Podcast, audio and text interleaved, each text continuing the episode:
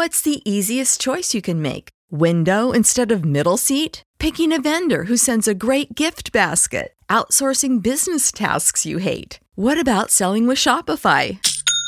Whether you're selling a little or a lot, Shopify helps you do your thing, however you cha-ching. Shopify is the global commerce platform that helps you sell at every stage of your business. From the launch your online shop stage to the first real life store stage, all the way to the did we just hit a million orders stage? Shopify's there to help you grow. Whether you're selling scented soap or offering outdoor outfits, Shopify helps you sell. Wherever and whatever you're selling, Shopify's got you covered. Sign up for a $1 per month trial period at shopify.com slash try. Go to shopify.com slash try now to grow your business, no matter what stage you're in. Shopify.com slash try.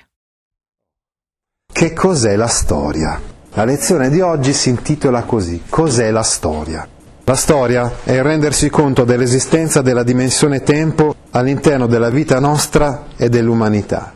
È un aprire gli occhi non solo intorno a noi nel presente.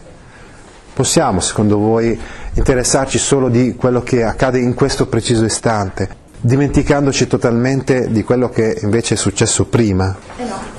Allora, volgere gli occhi intorno a noi, quindi anche dietro di noi, nel passato. Sarebbe assurdo dire che ciò che ci ha preceduto non conta niente. Sarebbe impossibile fare tabula rasa, come se nulla fosse stato scoperto dagli uomini fino al settembre del 2007. Provate a pensare, per esempio, in Cambogia cosa è successo nel corso del regime di Pol Pot. Era un, insomma, una specie di dittatore, chiamiamolo così. Tornare all'antichità, al mezzo agricolo, l'economia agricola. Esatto, lui ha, ha detto tutto quello che, per esempio, eh, dicono gli insegnanti nelle scuole, è tutto sbagliato, anzi prendiamo gli insegnanti o li ammazziamo oppure li facciamo lavorare sotto alle dipendenze eh, dei ragazzini. Eh, giusto, era un'idea giusta, non so, c'è stato una sorta di ribaltamento delle posizioni in quegli anni nel corso di regime di Pol Pot. Perché? Perché lui diceva voi dovete dimenticarvi tutto, voi dovete solamente lavorare i campi, come si faceva tanto tempo fa, perché adesso dobbiamo fare una società di uguali, tutti quanti eh, dobbiamo essere uguali, tutti quanti dobbiamo lavorare, tutti quanti dobbiamo produrre, non ci devono essere più insegnanti, eh, burocrati, ehm, tutti quanti faranno i contadini. Però quel paese?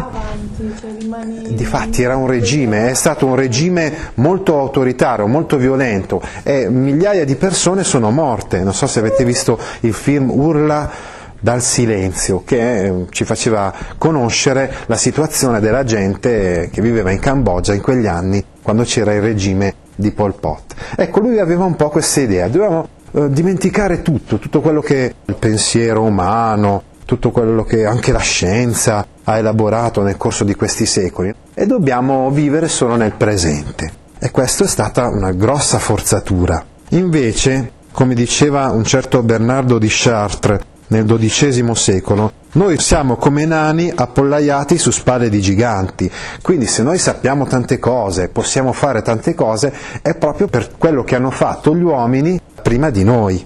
Quindi vale la pena di conoscere, di sapere quello che hanno fatto gli uomini prima di noi. Non però per essere nostalgici del passato, ma perché il passato ci aiuta a comprendere meglio il presente, ci suggerisce i criteri con cui affrontare eh, i problemi del presente come abbiamo visto prima, per esempio stavamo guardando un film sull'Odissea, su fatti o miti vecchi di millenni, però questo ci ha fatto riflettere su alcuni aspetti, per esempio l'uso della ragione oppure il rapporto fra uomo e donna e i rapporti sociali. Pur nella diversità delle epoche storiche, l'uomo è sostanzialmente lo stesso, è lo stesso l'uomo del 2007, che siamo noi, d.C., o quello del 1200 a.C., di fronte ai suoi problemi, ai suoi bisogni fondamentali. Quindi riflettendo su quegli uomini del passato e sulle loro azioni, noi riflettiamo su noi stessi. Per esempio, riflettendo sull'evoluzione della scrittura, che è stata così travagliata,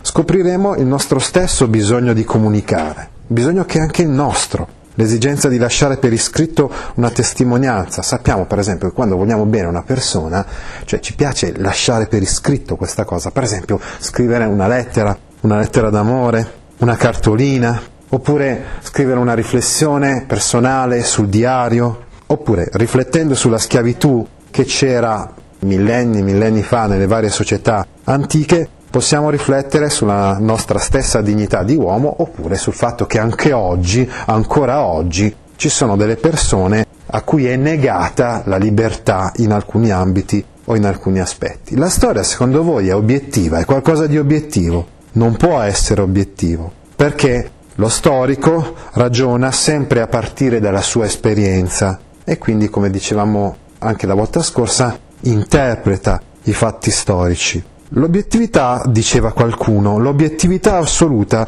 la sia solo con la morte. Laddove c'è vita non c'è oggettività, c'è soggettività. Non esiste niente di neutrale. Paradossalmente anche la scienza non è neutrale, anche gli scienziati interpretano certi fatti a partire dalle loro ipotesi e non sempre queste ipotesi sono giuste, corrette, oggettive. Comunque, bisogna senz'altro evitare alcuni rischi. Il primo rischio è quello di interpretare il passato partendo da tesi preconcette, pregiudizialmente, volendo solo dimostrare la validità delle proprie idee. Quindi, per esempio, dire, come pensavano alcuni storiografi marxisti, tutto è determinato dall'economia e quindi noi dobbiamo leggere tutta quanta la storia in base all'economia oppure in base alle lotte fra le classi sociali oppure anche altre prospettive, come la prospettiva liberale. Questo porta a lanciare giudizi negativi avventati sul nostro passato,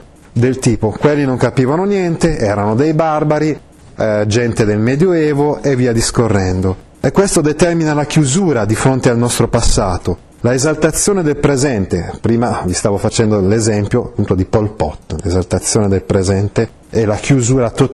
Lucky Land Casino asking people what's the weirdest place you've gotten lucky? Lucky? In line at the deli, I guess? Aha, in my dentist's office.